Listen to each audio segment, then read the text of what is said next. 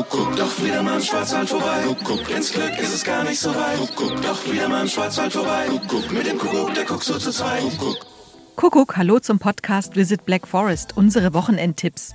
Wir liefern Ihnen Ideen, wie Sie die Ferienregion Schwarzwald genießen können und das Beste aus Ihrem Osterwochenende im Schwarzwald machen können. Mein Name ist Iris Huber.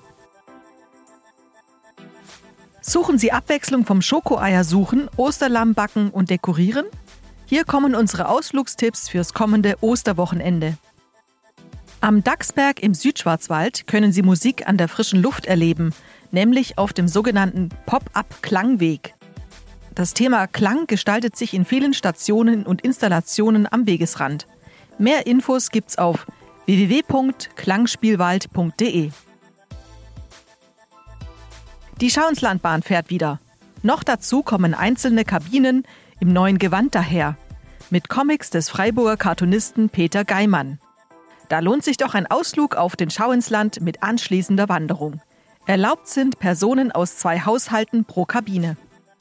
Für Freunde des Radsports empfehlen wir zu Ostern eine besondere Tour. Den Kapellenweg zu zwölf historischen Kirchen und Kapellen durch die Ortenau. Startpunkt ist Tiefenbronn im Enzkreis bei Bad Liebenzell. In den malerischen Kapellen und majestätischen Kirchen entlang der Wegestrecke können Sie innehalten und sich auf Ostern besinnen. Nähere Infos zum Kapellenweg finden Sie auf unserer Osterseite.